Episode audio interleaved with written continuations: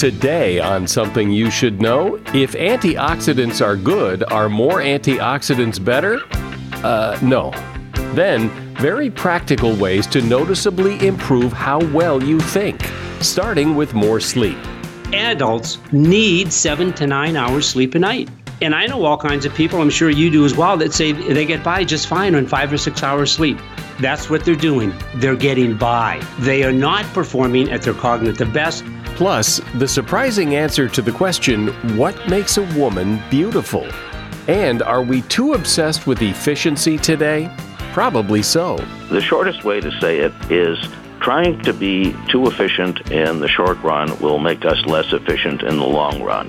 Sometimes the pursuit of efficiency ignores some elements of quality that are hard to measure. All this today on Something You Should Know. Something you should know. Fascinating intel, the world's top experts, and practical advice you can use in your life. Today, Something You Should Know with Mike Carruthers. Hi, welcome. You know, almost every day I get an email from at least one person asking for information about something they heard in the podcast, either a book written by one of my guests or something else they heard. They want to know what the source of that information is. And while I'm happy to oblige, all of that information is in the show notes that accompany this episode wherever it is posted. And even if you can't find it for some reason where it's posted, it's always on the website. The website has every episode in reverse chronological order, the newest episode on top, and all of the information is listed right there with the audio. And the website address is somethingyoushouldknow.net. First up today, if you take antioxidants, that must be a good thing, right? Uh, not necessarily. Some nutrition experts say that we're totally overdoing it in the antioxidant department. Antioxidants are friendly molecules that go to work on evil free radicals, and that's all good. But as with anything, too much of a good thing can leave your body working too hard to process it all. Flooding your body with antioxidants, especially in supplement form, could do you more harm than good.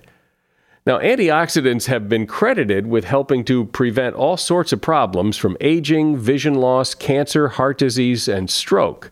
But how much they actually help is still up for debate.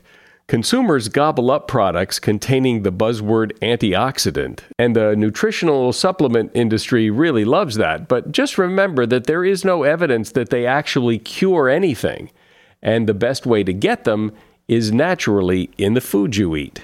And that is something you should know. Who wouldn't want to be smarter? Imagine if you could think better, make decisions better, and just get through life with more brain power to navigate all you have to do in a smarter, more thoughtful way.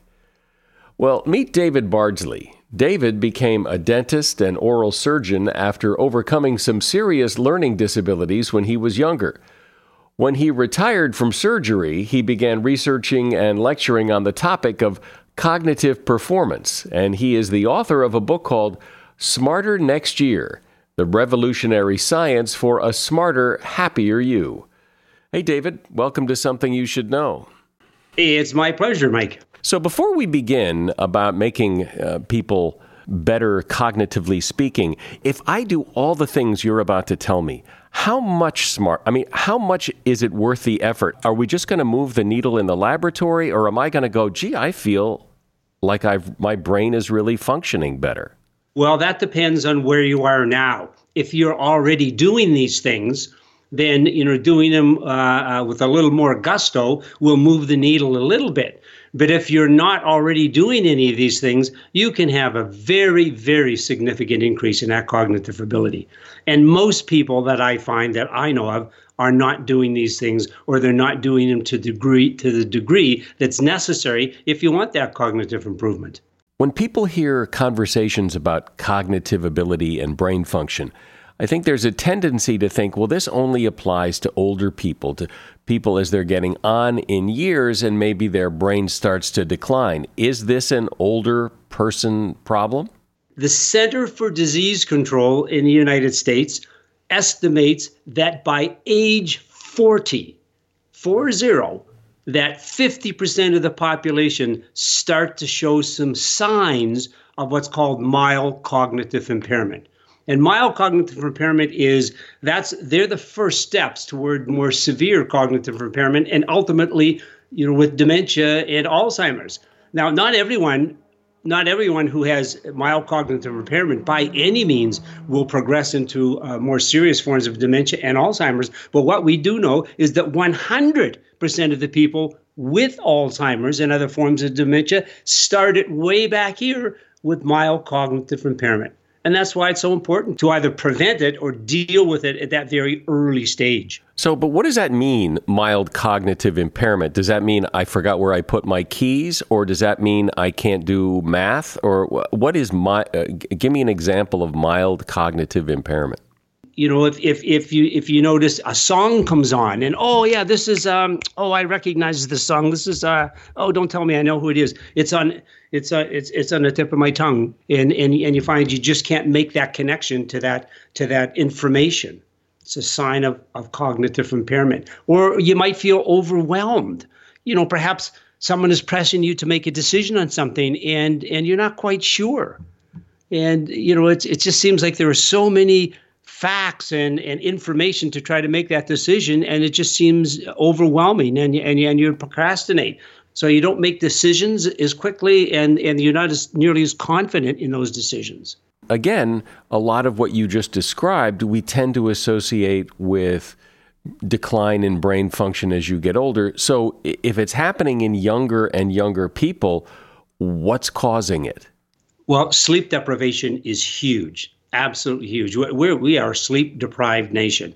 And adults, with rare exception, need seven to nine hours sleep a night. And I know all kinds of people, I'm sure you do as well, that say they get by just fine on five or six hours sleep. And they're absolutely correct. That's what they're doing. They're getting by. They are not performing at their cognitive best. One of the simplest things there is to do in psychology is to test that cognitive decrease that, that occurs with sleep deprivation. If if you have just one night of disturbed sleep, you will have a measurable decrease in your cognitive ability the next day. And the military have done the best studies I've ever seen. The military studies are fantastic. Then they show that if you, if you take a group of military personnel of mixed ages and you deprive them of sleep for first of all you give them a cognitive test and then you deprive them of sleep for 24 hours and then you retest them, they will have a decrease of 30% in those test scores. Now, most of us are never deprived of sleep for 24 hours straight, but those same military studies show if you take that same group of personnel of mixed ages, you administer the cognitive test, and now you deprive them of sleep so that they get six or less hours sleep for five consecutive nights, and then you retest them now they have a decrease of 60% in those test scores. It's, it's one of the simplest things that we can do to make sure that we're functioning at 100% of our cognitive ability is to get that seven to nine hours sleep every night. Well, I think everybody can relate to that. I know I can relate to that. If I don't get a good night's sleep, I know I, I just know I don't perform as well the next day. So, what else? What else besides getting more and better sleep? One of the big factors is side effects of medication. And not just over the counter medication, but prescription medications as well. So many prescription medications have cognitive slowing as a side effect. And some of the, you know, extremely, extremely common ones like statins, you know, drugs that are used to lower blood cholesterol. And one out of four adult Americans, 25%, of the adult population in the United States takes a statin on a daily basis. A lot of anti anticoagulants, antidepressants have a negative cognitive side effect to them. So, you know, our goal, everybody's goal should be to be medication free. And it, that's look, it's not possible for everybody, but for the majority of people, it is possible. And if you can't be medication free, you want to at least be able to reduce that medication you know, to a, a minimal level to get the desired effect. And and that, that's so many of the medications are due to our poor lifestyle choices. That's why we're on them to begin with. Okay, what else? Well, you're not going to want to hear this. Most people don't. Alcohol is not a friend of your brain and your cognitive ability. We can grow human brain cells, human neurons in a, in a petri dish in a lab and add just one little drop of alcohol, and instantaneously 100% of those brain cells will shrivel up and die. Now, we can't say that that happens in a living brain because we have no means yet of putting a miniature imaging device into a living brain so we can actually watch uh, that interaction take place. But you can drink a certain amount of alcohol and it will never get into your brain. All the alcohol that you consume will first go to your liver, and your liver has an enzyme which breaks down the alcohol into two substrates, A and B, that get excreted in your urine. If you present too much alcohol to your liver, then the alcohol, uh, the liver doesn't have the capacity to break down that volume of alcohol. Some of it will be broken down, some of it will pass through unchanged. It gets into your bloodstream, and in 30 seconds, it's crossed that blood brain barrier and it's in your brain, and you will feel the buzz. So if you feel the buzz, you know that you've exceeded your liver's capacity to detoxify that alcohol, and that alcohol has gotten into your brain. And it's not doing you any favor, believe me. And let's face it, you know, people will often say, oh, they, they love a wine because it tastes so good. Most people drink because they want the buzz. yeah, yeah, I suppose I suppose they do. Uh, David Bardsley is my guest. He is author of a book called Smarter Next Year The Revolutionary Science for a Smarter, Happier You. If you have to hire someone, what's the best way? Referrals? Well, maybe that could work. But just because somebody knows somebody who knows you doesn't necessarily mean they're qualified. Or you could pull out that file of random resumes that came in during the last six months. Maybe there's somebody in there. Maybe. Now, I, if you're hiring, you need Indeed. Indeed is your matching and hiring platform with over 350 million global monthly visitors, according to Indeed data, and a matching engine that helps you find quality candidates fast. As a business owner, I've found that hiring the right people, well, there's just nothing more important. Don't leave it to chance or a referral or a random resume. Use Indeed. In the minute I've been talking to you, 23 hires were made on Indeed, according to Indeed data worldwide. Indeed's matching engine is constantly learning from your preferences. So the more you use Indeed, the better it gets. And listeners of this show will get a $75 sponsored job credit to get your jobs more visibility at indeed.com slash something. Just go to indeed.com slash something right now and support this show by saying you heard about Indeed on something you should know. Indeed.com slash something. Terms and conditions apply. Need to hire? Oh, you need Indeed. As a listener to something you should know, I can only assume that you are someone who likes to learn about new and interesting things and bring more knowledge to work for you in your everyday life. I mean, that's kind of what something you should know is all about. And so I want to invite you to listen to another podcast called TED Talks Daily. Now, you know about TED Talks, right? Many of the guests on Something You Should Know have done TED Talks. Well, you see, TED Talks Daily is a podcast that brings you a new TED Talk every weekday in less than 15 minutes. Join host Elise Hu she goes beyond the headlines so you can hear about the big ideas shaping our future. Learn about things like sustainable fashion, embracing your entrepreneurial spirit, the future of robotics, and so much more. Like I said, if you like this podcast, something you should know, I'm pretty sure you're going to like TED Talks Daily. And you get TED Talks Daily wherever you get your podcasts.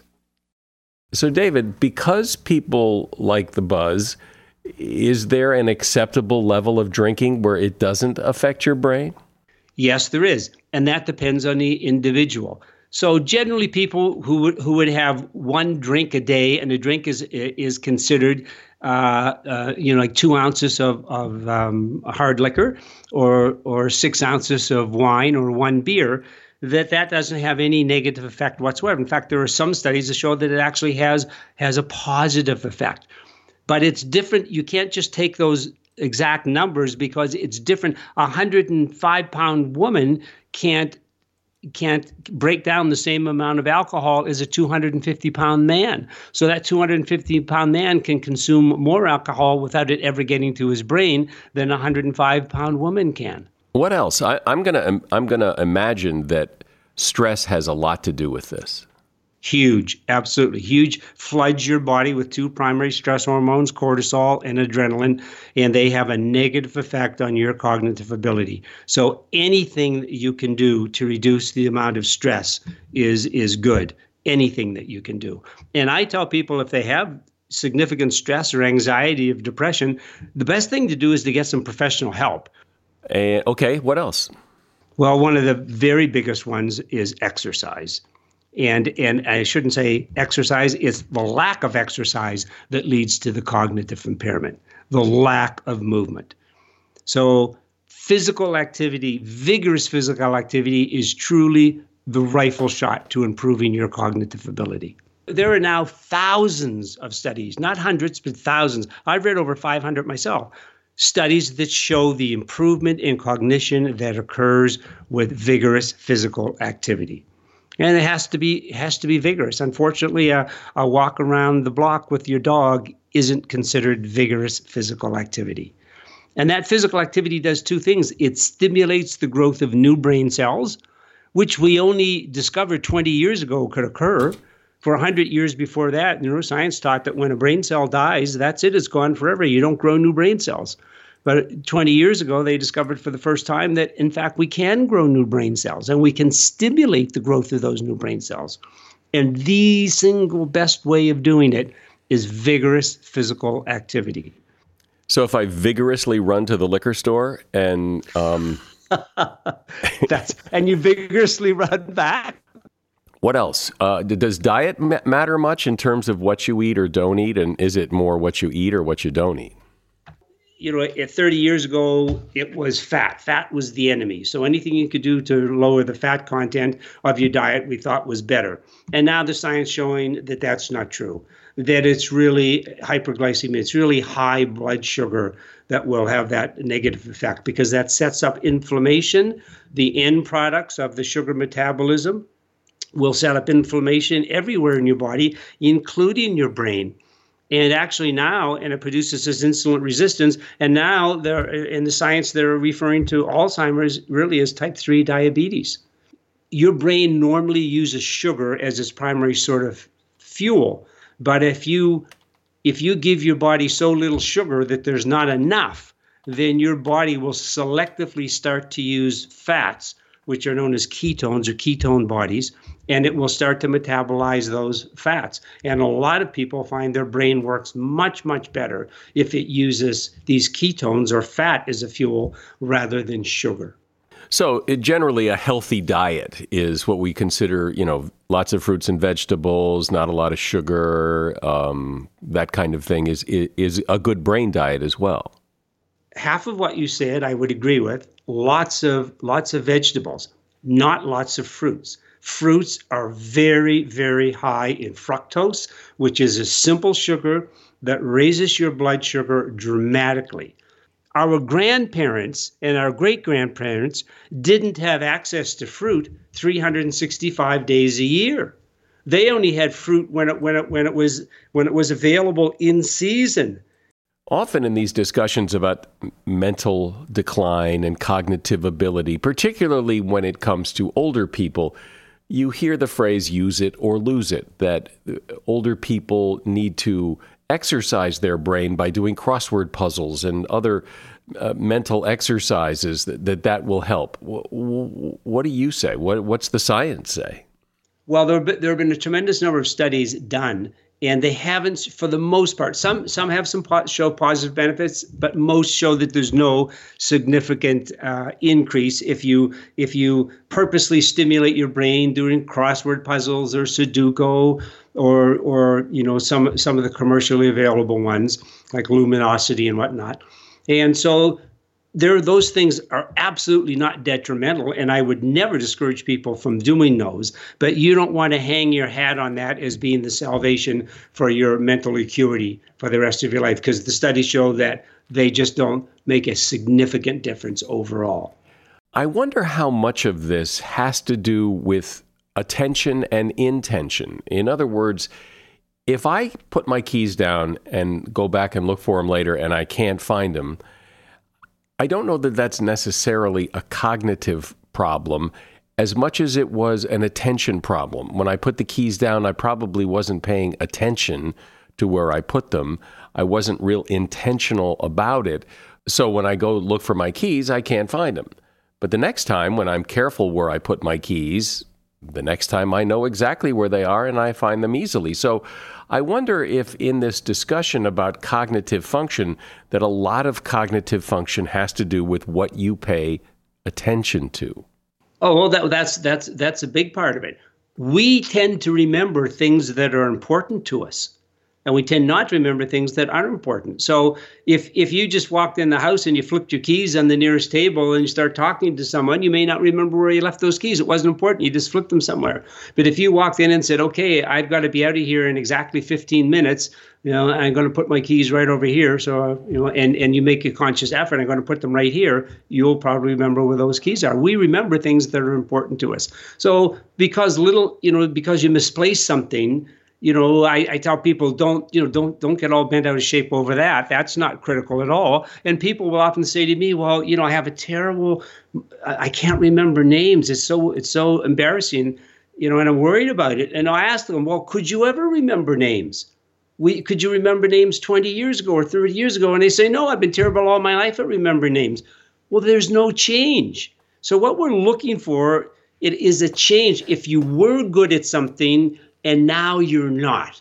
You know, that's the change that becomes worrisome. If you were never good at it in the first place and you're still no good at it, then don't worry about it. There's been no significant decrease. That's good to hear. I've never been good at math. I'm still not good at math, and uh, but I've never been good at math, so I'm not going to worry about that. I'm in the same boat as you, Mike. It's never been my forte. So, what's the big thing? I, and I think I know what you're going to say, but so what's the big thing? If you want your brain to work better, what's the one thing you should do right now today to make it better? If I had to say one single thing, it's physical movement, vigorous physical activity.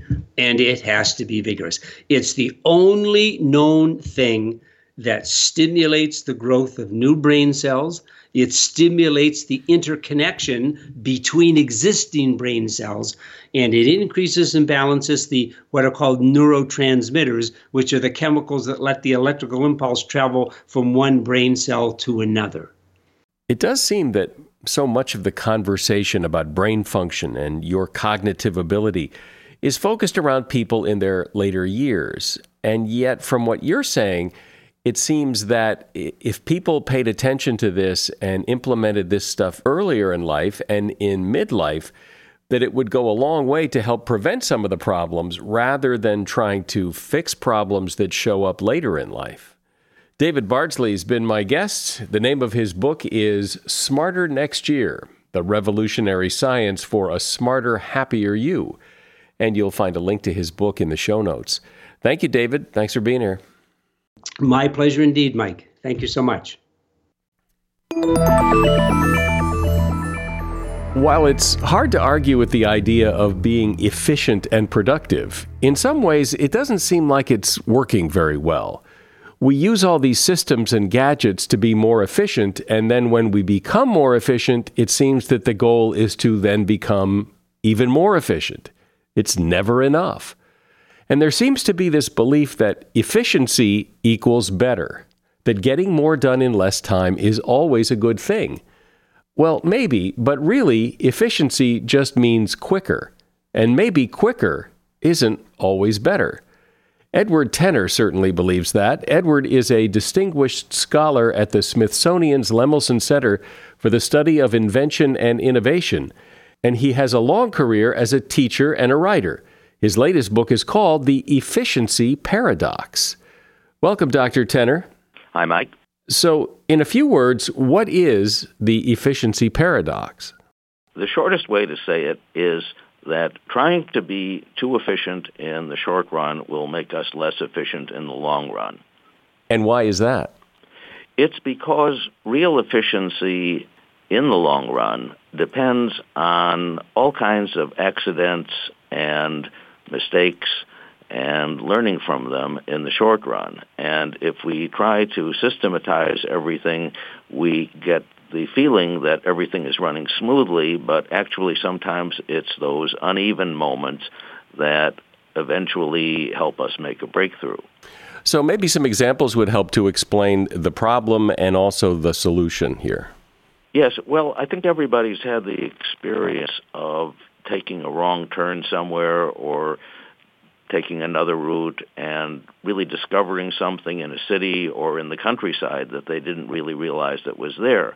And very often those have led to some of the best opportunities. I remember one occasion I got a call from John Kennedy Jr., who edited a magazine called George, a political magazine that I would never have thought of contributing to.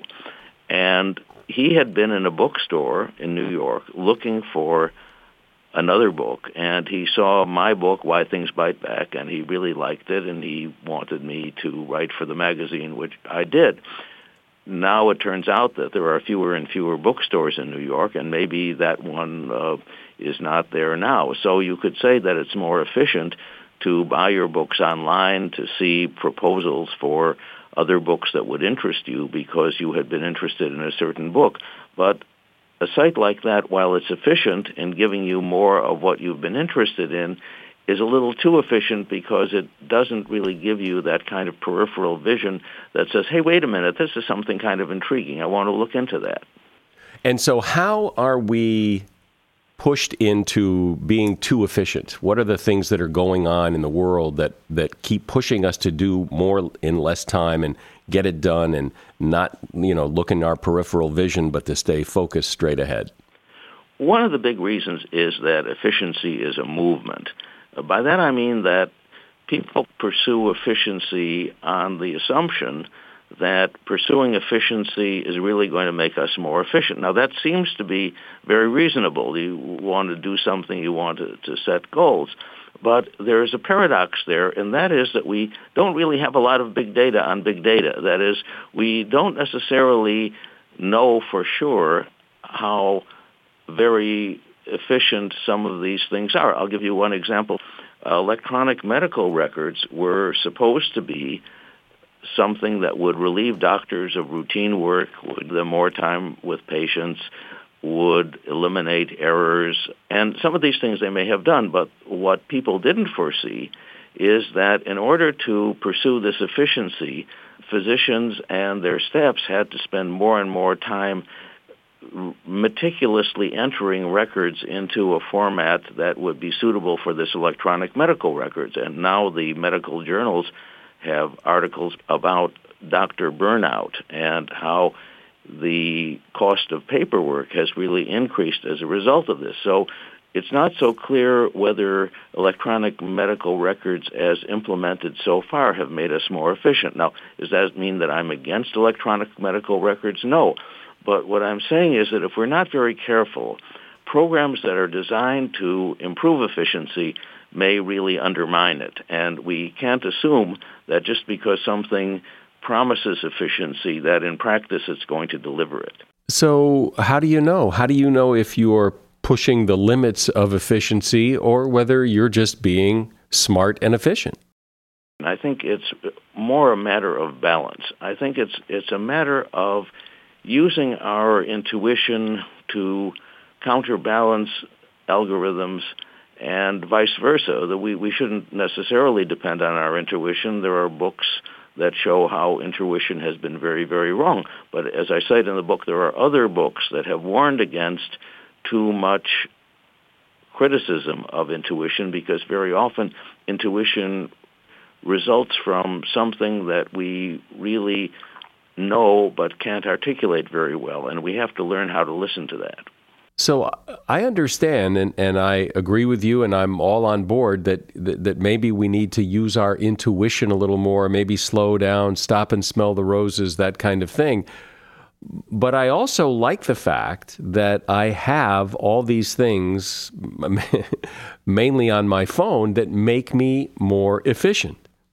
Yes, I do too, and I, I use them. But uh, to give you one example, I use a GPS program called Waze, W-A-Z-E, which is now owned by Google. And I started out as a critic of Waze. I pointed out, for example, how Waze sometimes leads to cars taking routes f- through residential neighborhoods and disturbing people and, and causing all kinds of complications.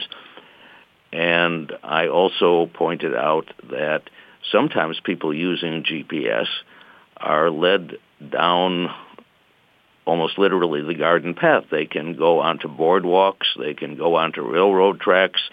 In one case in England, there is a picture of a van that went down a narrow street, and the street was so narrow that the van got wedged in toward the end.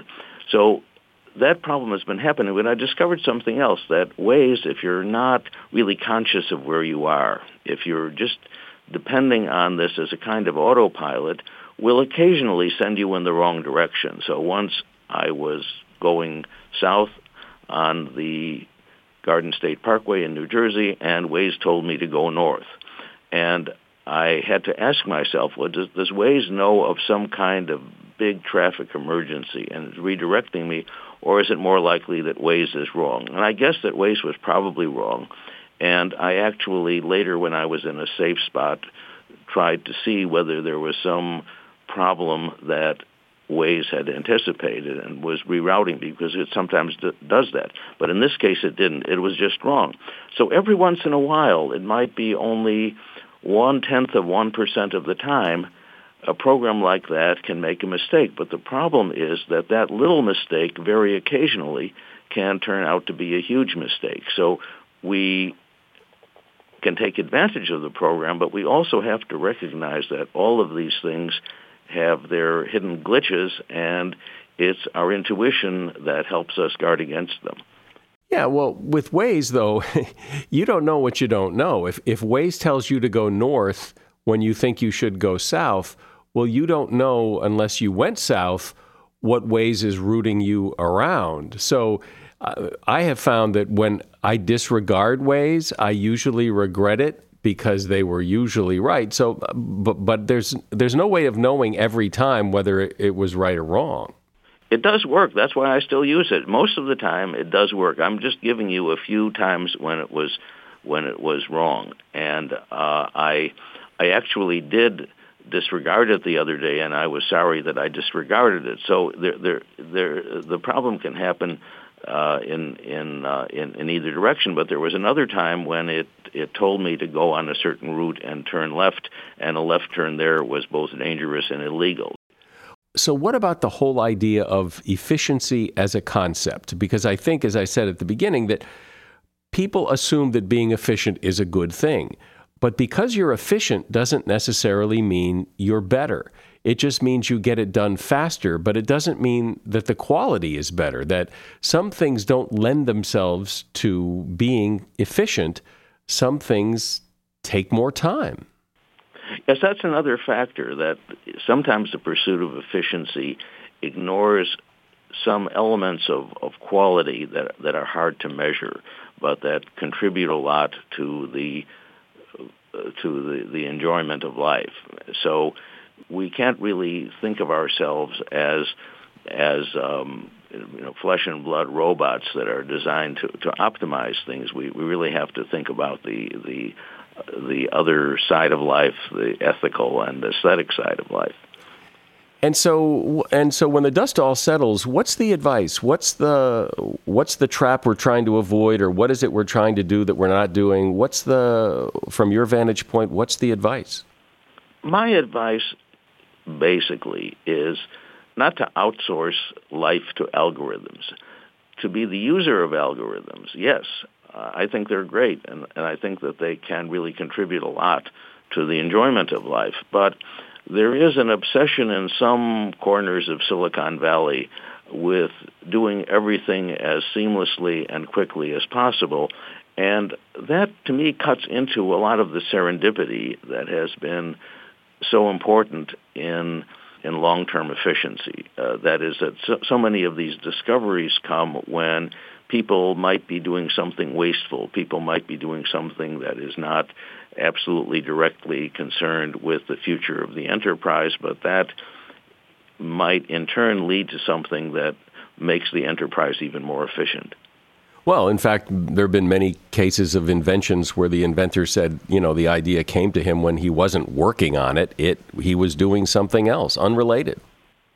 That's right. Uh, sticky notes are one of the most famous examples of that. Uh, sticky notes that were developed by a uh, scientist at, at 3M. It was it was really a, a kind of uh, play or an accidental discovery, and it wasn't that 3M had a project to to start a, uh, um, a new multi-billion-dollar business. It was it was something that that kind of came with free exploration. Right, right, and I think that happens a lot. And I like your example when we first started talking about how you know sometimes you don't take the most efficient way to get there, and you end up on a route that takes you somewhere that that's beautiful and lovely and, and you're so glad you did it but if you were if your goal was to be efficient you would have completely missed it and that that seems to apply to so much in life yes in fact i i say for that reason that very often it's more efficient to do something in an old analog way for example psychologists have discovered that taking notes as opposed to using a keyboard device when you're listening to a lecture will lead to better retention and understanding of the lecture. And the reason is that the difficulty of summarizing what the lecturer is saying when you're taking the notes, formulating the points, uh, drawing arrows, or whatever you do, that effort in actively dealing with the material is much more efficient in the long run than the supposed efficiency of capturing every word. When you capture every word, it's what they call fluency. You you think you have it all, but you really don't have it all because you can't really necessarily repeat it and, and summarize it in other words. And that's the real test of whether you learn something, not whether you have all the words down there, but whether if somebody asks you to put it in your own words, whether you understand it well enough to do it that way. And that is much more real efficiency than just having everything down there as a text. So I guess the question still remains, though, that how do you know which road to take at any given time? Today, are we going to do things more efficiently, or are today we're going to be a little more analog like, slow things down because maybe that would be better? How do you know what to do when? I'm not opposed at all to doing new things, to experimenting with new technology, uh, to being an early adopter, which I don't happen to be, but I can understand the logic of that, and, and I think that's that's fine. But the danger, I think, comes in thinking of these things not as something to experiment with and to understand and to use actively, but as uh, some kind of miracle that will offload your, your mental effort and will remove you from active engagement with whatever you're doing. I think that's the danger, not the technology in itself. I think it's great to play around with these things, and I often do, but it's really the expectation that you bring to it. Well, it, it it almost seems like the, the, you, you really can't slow the train down. That that there's this movement of you know bigger, faster, better, quicker, efficient gadgets, and uh, it's really hard to jump off the train and say, well, let's take that, let's go this way instead. You're you're right that there, there is a momentum in society that leads to the adoption of some technologies, and it's it, can become very difficult to stay with the old one. There are some writers who remain loyal to the typewriter, who feel they can work best with a typewriter, which is kind of amusing because when the typewriter came in, uh, there were many, many criticisms of the typewriter from people who were really devoted to, to writing with, with pen and ink.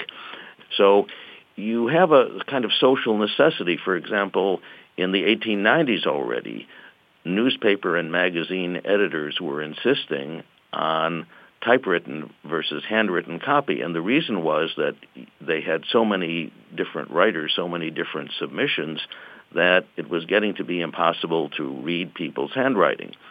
On the other hand, one of the interesting things has been that there is still a very vigorous market in, in pen and ink notebooks. And you can go into uh, just about any shop and, and uh, that sells stationery and see whole arrays of notebooks just because, as I was saying, there is something about capturing something in an analog form in writing that you can't get with a computer. But some of the people, or most of the people who buy them, may have a variety of, uh, of devices, and they can use the devices for what they're good for, but they will use the notebooks for another mode of thinking. So I think of that as a as a good metaphor for, for a larger trend. Need to reserve a space where we can exercise analog thinking, where we can exercise our intuition. On the other hand, though, technology does offer, often offers, a better way to do things and to get things done. And, and sometimes it is the better way. Yes, and my point is not, again, not that we should reject these things, but that we should use them critically and at a distance. We should see them as tools, not as self-contained lifestyles. Well, I like your message. I like the fact that hearing this might make people stop and think, you know, efficient isn't always better and and maybe there's another way. Edward Tenner has been my guest. He is a distinguished scholar at the Smithsonian Lemelson Center for the Study of Invention and Innovation, and his book is called The Efficiency Paradox. You'll find a link to his book at Amazon in the show notes. Thank you, Edward. Thank you very much, Mike. What makes a woman beautiful? Well, it turns out simplicity is a big part of it. Simple is beautiful, according to a study from the University of Paris. Researchers asked 156 men to rate 30 different female faces, and the results clearly showed that men preferred simpler faces. Why? Apparently, because the brain has an easier time processing simpler, plainer faces than faces with distinguishing characteristics. These findings do support the concept that first impressions are important, and we do tend to subconsciously decide if someone is attractive or not before we consciously know it. This may also explain why simple brand logos are more popular than complex ones. For example, the Nike swoosh or the word Coke are simple images, so they're easier for us to process. Same thing with an emoticon. It's simple. The human brain prefers and is attracted to simple. And that is something you should know. If you hear a commercial on this podcast that interests you, remember all of the websites, promo codes, everything you need to check out what the advertiser is offering is always in the show notes for each episode. I'm Mike Carruthers. Thanks for listening today to Something You Should Know. The Bigger Pockets portfolio of podcasts are worthy of your investment. We're having a real conversation as real real estate investors. New episodes available every day. It's important to buy where it makes money and not necessarily where you want to travel to. Bigger Pockets, On the Market, Rookie Real Estate, or Money Podcast. The purpose of flipping is to create more cash so then you can reinvest into other types of properties. The Bigger Pockets Podcast on YouTube or wherever you listen.